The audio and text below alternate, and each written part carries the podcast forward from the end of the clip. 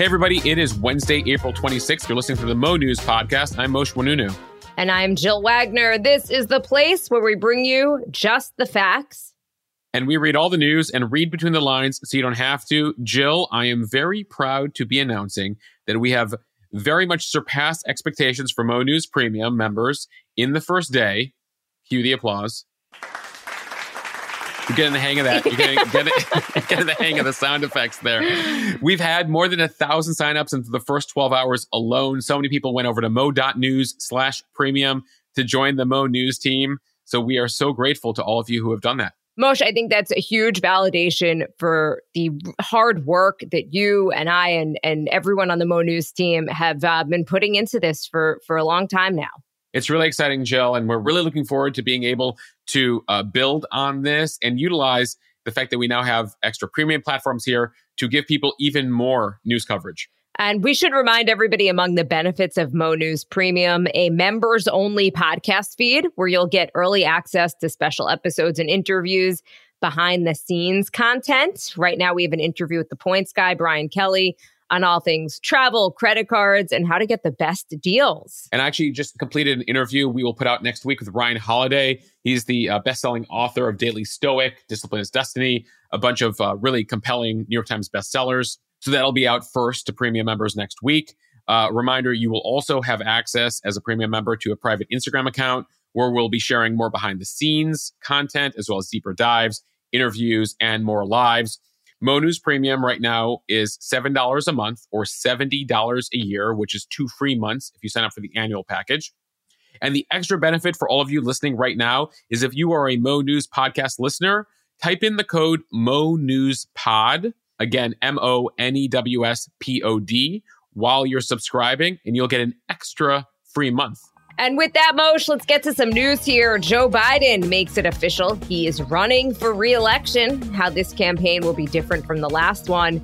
Overseas in Sudan, a new threat as militants take control of a public health lab that holds pathogens like polio and measles. Mosheh, we're going to take a bit of a reality check to see if this is as bad as it sounds. Meanwhile, the U.S. looks to evacuate thousands of U.S. nationals that are in the country.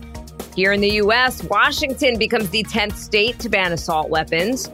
Prince Harry claims that several newspapers owned by Rupert Murdoch paid a large sum to settle a hacking claim with Prince William. Looking back at the life of Harry Belafonte, actor, singer, and activist who died at the age of 96.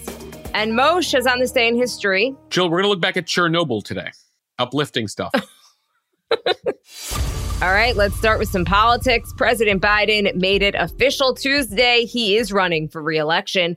I want to play a clip from the video that is announcing his campaign. The theme Let's finish the job.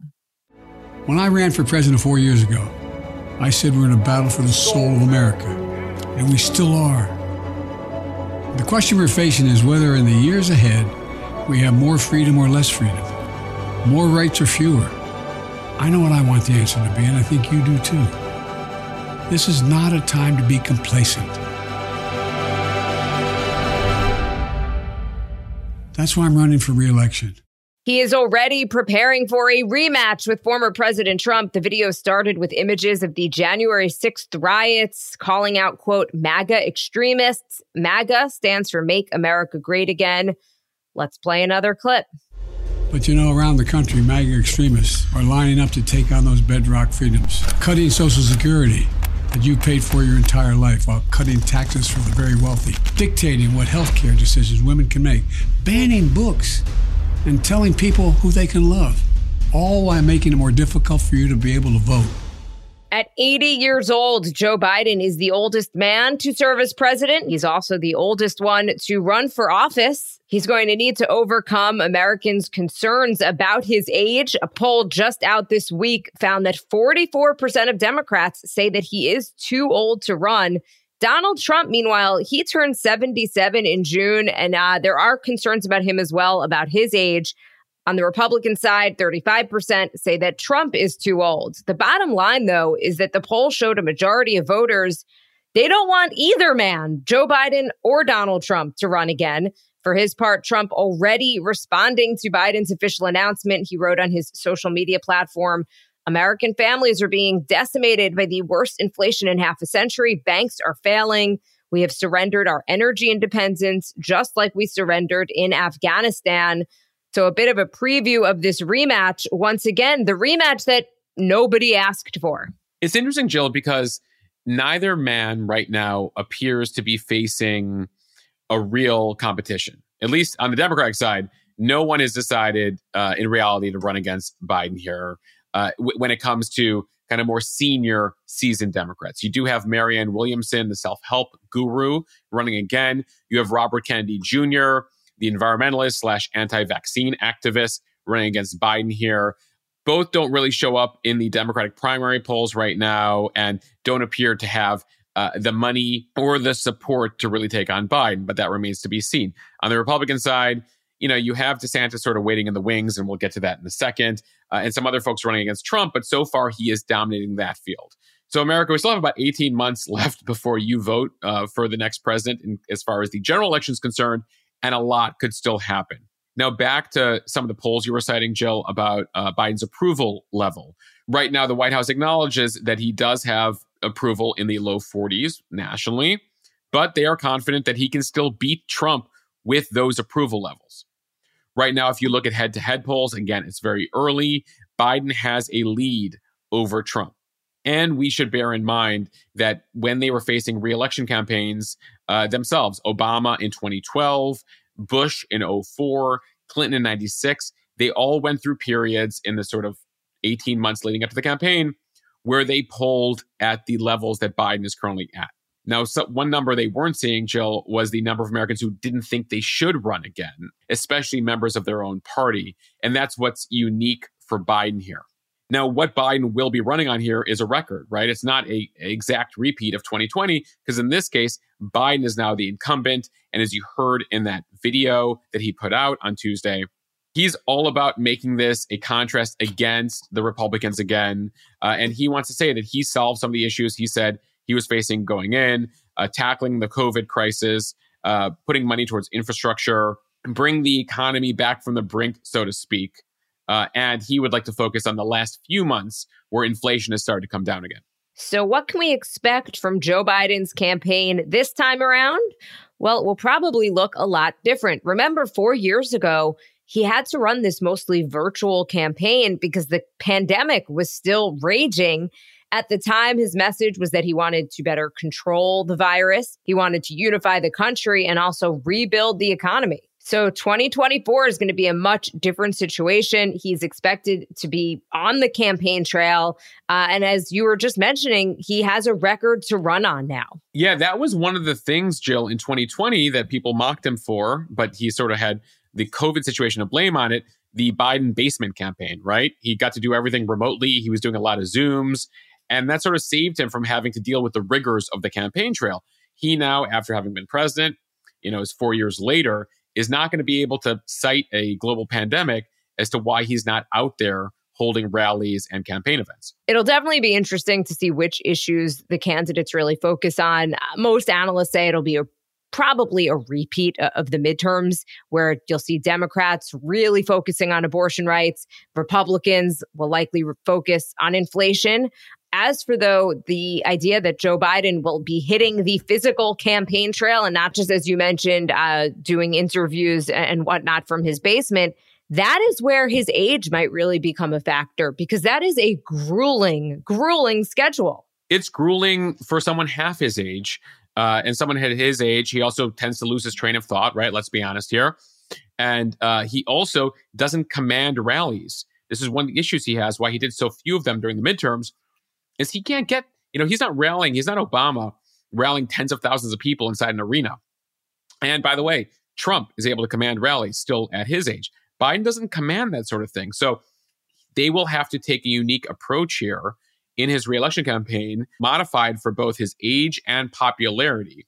And how that works will be very interesting to see here. Also, want to quickly mention in related political news the civil battery and defamation trial for columnist E. Jean Carroll against former President Trump.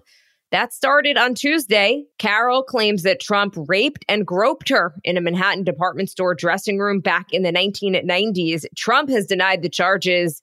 um, and had recently gone as far to say Carroll is, quote, not my type. Yeah, that's one of the things that she's going after him on as far as defamation is concerned. It is a civil case, Jill, which contrasted from some of the criminal cases that Trump is facing. It also means, as a civil case, Trump is not required to appear.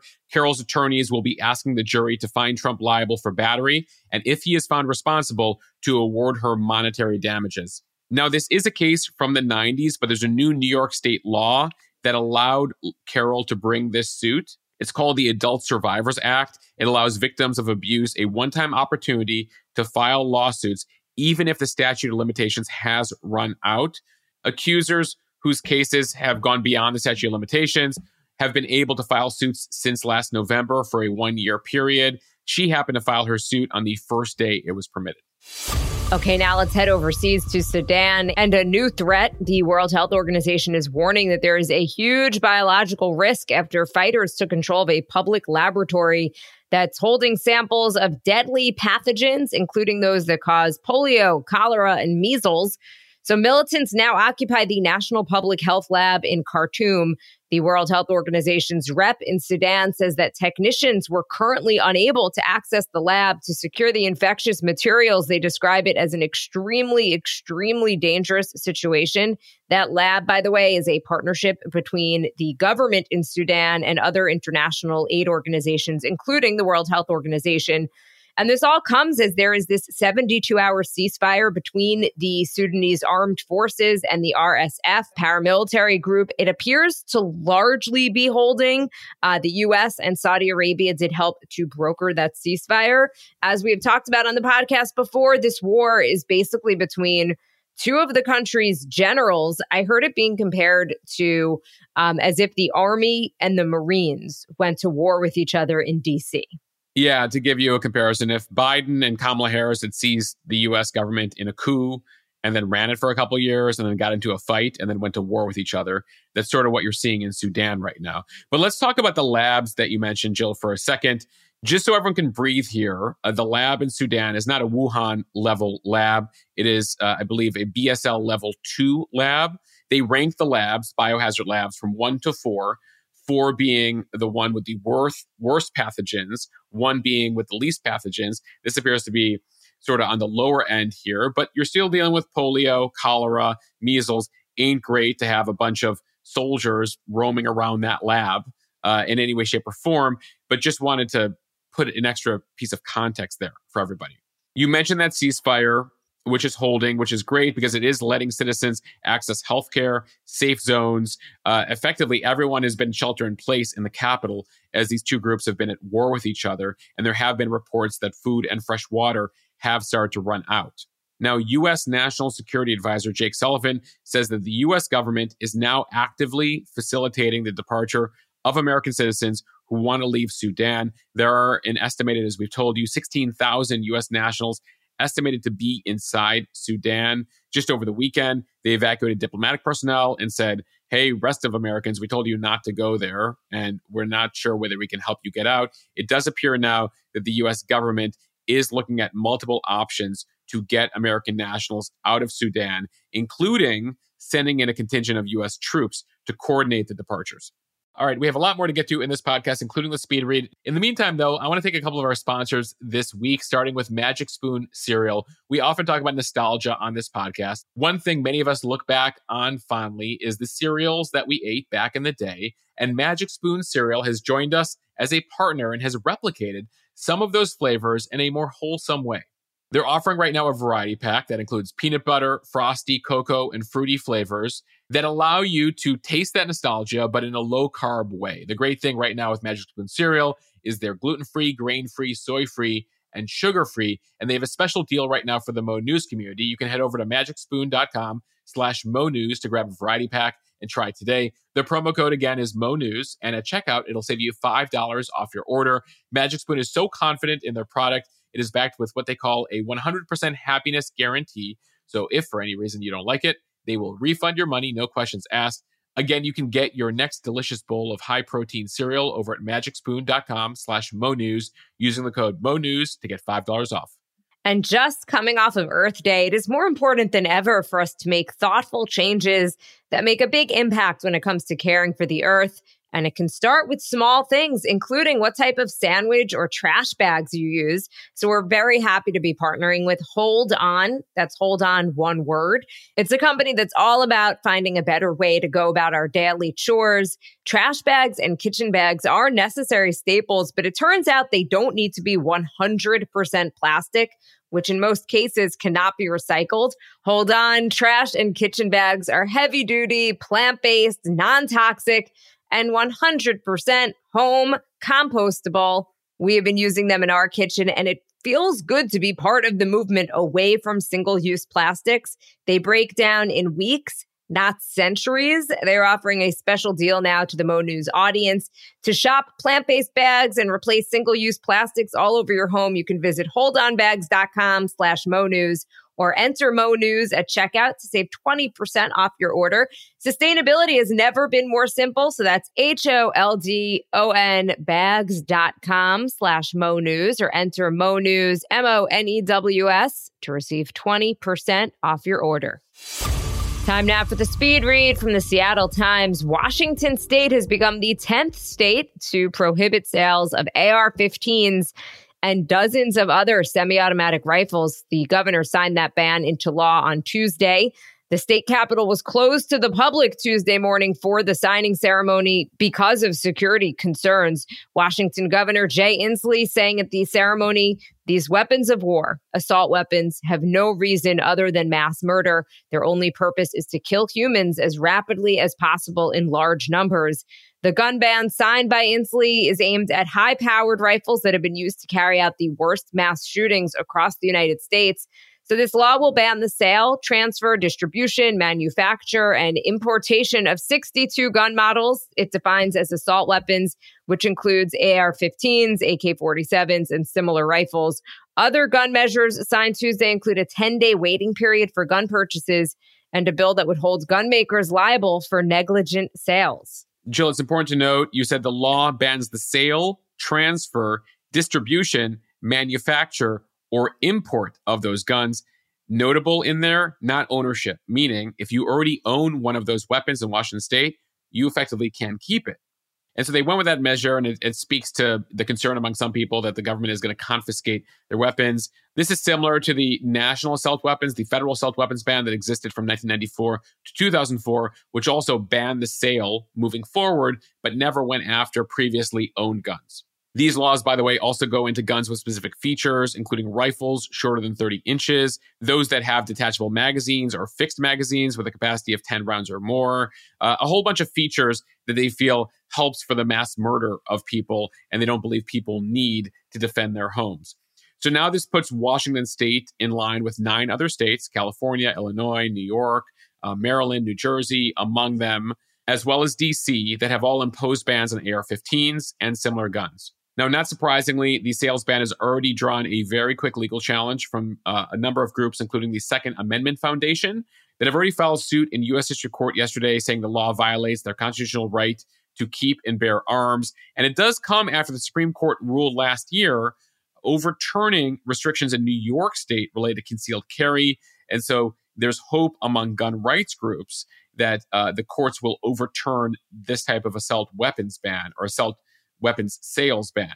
The Supreme Court last year did create the sort of new precedent, which is is the gun law consistent with a historical American tradition? Given there were no assault weapons when the Constitution was written in the 1700s, it's unclear how the court would rule here, but they have been leaning uh, against limitations on guns in recent years. As for how Americans feel about assault weapons, a morning consult survey from June of 2022 found that 86% of Democrats and 47% of Republicans support an assault weapons ban. It is a trend that's reflected in Washington state. More than 60% of residents in Washington support a statewide ban on assault weapons. It's interesting here, Jill, because with the federal government not really taking on these sort of uh, more aggressive bills when it comes to limiting the sale of these types of weapons, states have been taking it into their own hands. And you're going to now see that probably go through the courts. From the BBC, a Japanese company hoping to make history by carrying out the first private moon rover landing says its mission is likely to have failed. Communication was lost with the Hakuto R lunar lander moments before it was due to touch down. Engineers are investigating what happened. The company iSpace, which is based in Tokyo, had hoped that the lander would release an exploratory rover as well as a tennis ball sized robot developed by a toy maker. The craft was launched by a SpaceX rocket in December. It has taken five months to reach its destination. That is much slower than normal, and that's because it had a much less powerful propulsion system in order to save fuel and reduce costs. Jill, it appears they went too low budget on this one. Um, and might have to invest more in their next attempt. So, for those keeping track at home, the few of you that are, the only countries that have managed to put a robot on the moon are the US, Russia, and China. Of course, the US also put people on the lunar surface and is looking to return soon. And now you have Japan joining India and Israel, both countries that recently tried and failed to put their own rovers on the moon.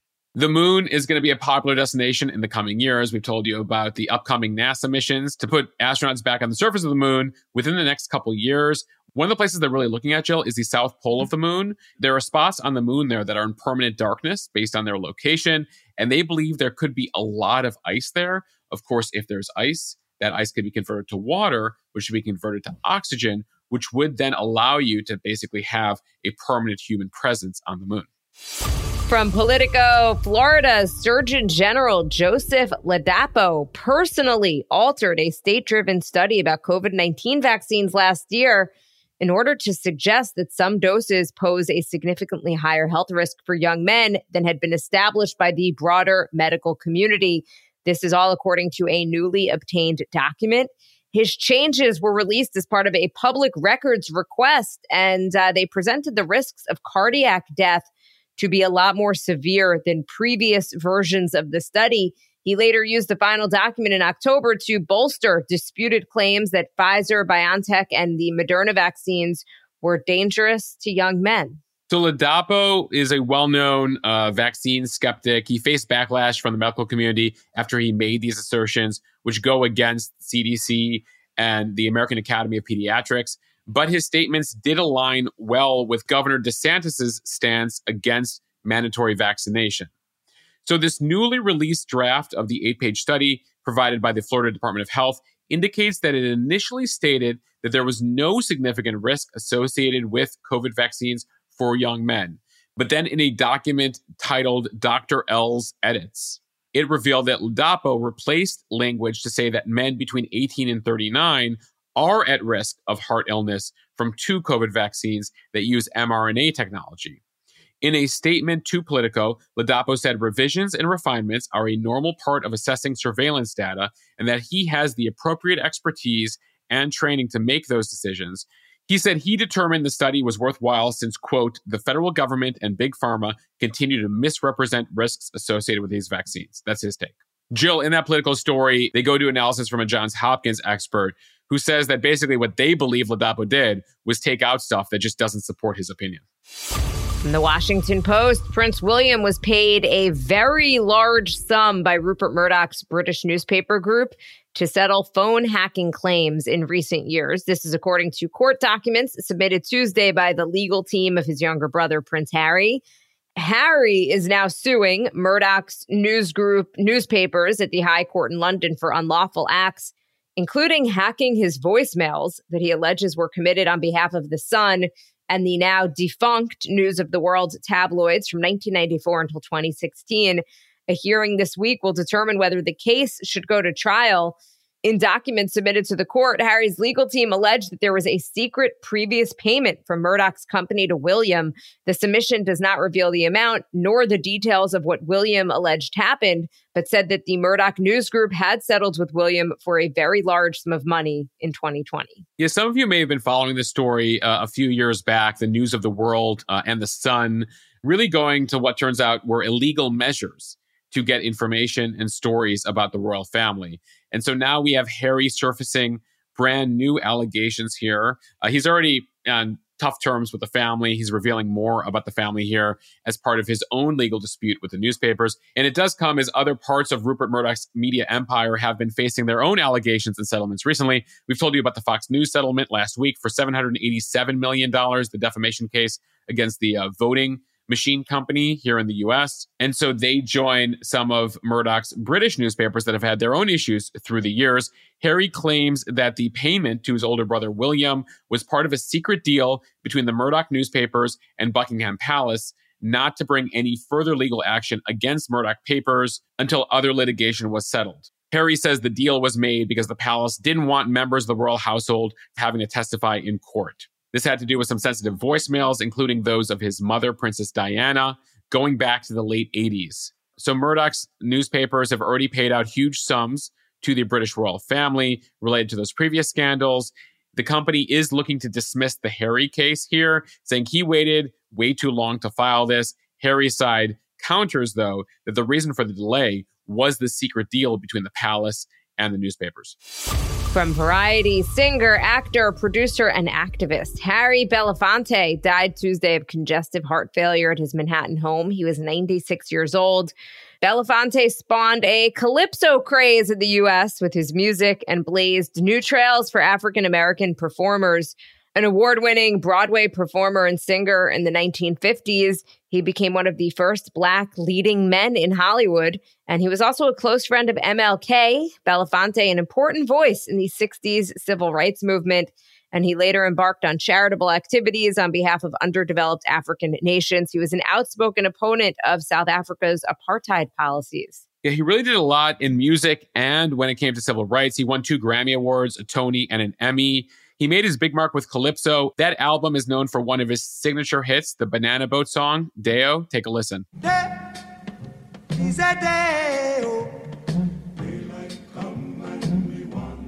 Hard to believe that song is almost 70 years old now. Belafonte would often appear on TV variety shows. He became the first black performer to garner an Emmy Award. And as an activist, he really took on a prominent role in the 60s. I saw a documentary recently on how Johnny Carson let Belafonte take over as the host of The Tonight Show for a week in 1968 because Johnny Carson felt, as a, a, white host entertainer, he couldn't effectively address some of the issues related to civil rights in Vietnam. And so he essentially let Harry Belafonte take over as the host for an entire week. It was a very significant week, significant time in American history, and really started to show you uh, how Johnny Carson felt because he felt he had to be uh, all things to all people, but really struggled with that. Didn't love the direction of the Vietnam War and uh, certain elements of what was happening in the country, and so he effectively just let Harry take over the show.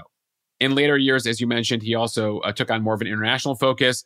He helped organize that famous recording session, "We Are the World," in the mid '80s, a, a tribute to Africa that involved some of the most popular singers in the world at that time. All right, Jill, that now brings us to On This Day in History on this April 26th. We're going to begin in 1865. The 12 day manhunt for the assassin of Abraham Lincoln is over. John Wilkes Booth was killed on this day in 1865 as Union soldiers tracked him down to a Virginia farm. The 26 year old was one of the most famous actors in the country at the time when he shot Lincoln during a performance at Ford's Theater on April 14th. He would go on the run in nearby Virginia for about 12 days until the military finally tracked him down. All right, we're going to fast forward here to 1977 to the place that became the global epicenter of the disco craze, Studio 54. On this day in 1977, over at 254 West 54th Street, Studio 54 opened its doors. It became synonymous with the disco craze. It would remain open for just under three years, Jill, uh, closing its doors in February of 1980 incredible that it was only open for three years because it's so well known and synonymous with that period of time um, that you would have expected that it was open for a decade. Disco really rose and then quickly collapsed, Jill. it had a very brief, brief moment. In fact, uh, I think we've discussed on the podcast before. The Grammys opened a category for Best Disco Album. That category only lasted a year. because at that point, disco became so unpopular so quickly. They're like, yeah, we're going to kill the category. All right, so now we're in the 1980s, which brings us to this next story. On April 26, 1986, the worst nuclear disaster in world history occurred over at the Chernobyl station in Ukraine, which was then part of the Soviet Union. The station was located about 65 miles north of Kiev. 32 people died and dozens more suffered radiation burns in the opening days of the crisis. If you're familiar with this event, you've seen documentaries, you know that the Soviets were not very open about what happened and that sort of escalated the whole situation there. And it all started the previous night when a group of engineers began what was a very badly designed engineering experiment on one of the reactors. During that experiment, radiation then escaped into the atmosphere. An explosion occurred, which was actually several times larger than the explosion that occurred at Hiroshima and Nagasaki. It spread radioactive winds across northern and eastern Europe, contaminating millions of acres of farmland. The 18 mile radius around Chernobyl, which was home to 150,000 people, was deemed uninhabitable, forcing residents there to relocate. Eventually, it's estimated that thousands of citizens in the area would die from cancer and other radiation illnesses caused by their exposure.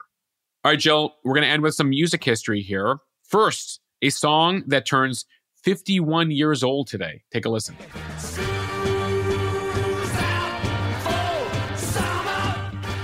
One of the most famous songs there by the band Alice Cooper. All right, one more piece of music history. On this day in 1996, this hit by Bone Thugs and Harmony was released. That was this week, 27 years ago. Bone Thugs and Harmony, some of the fastest rappers I've ever heard, releasing their hit song Crossroads. Mosheh, I think that that is a very um, acute observation. Fast rappers. Jill, you go back to the 90s, you had Bone Thugs, and then also Busta Rhymes, some of the fastest rappers out there. There was also a great collaboration, I believe, at some point between Bone Thugs and Notorious B.I.G. Takes me back to junior high days there for everyone listening, you thought Mosheh was just going to give you political analysis or news analysis. you come for the news, you stick around for the hip hop analysis. At least hip hop between 1994 and 1998. That was a time I was very much really attuned to it. Um, all right, everybody. That is a wrap. Thank you for listening to the Mo News Podcast. Follow us and subscribe so you don't miss an episode and review us in the App Store so we can continue to grow. And don't forget to subscribe to Mo News Premium over at mo.news slash premium. We have a link in the show notes. Use the code Mo News Pod. That's one word, Mo News Pod, in order to get an extra free month when you sign up. And don't forget to leave us voicemails. We love to answer your questions. We have a phone number now 1 800 711 MOSH. Call, leave your name, leave your number, say hi to me, say hi to Jill, Tell us what you're thinking about, what you want to know about, and we're going to answer your questions on a future show. All right, everyone, have a great day. See ya. Thanks for listening to the Mo News Podcast.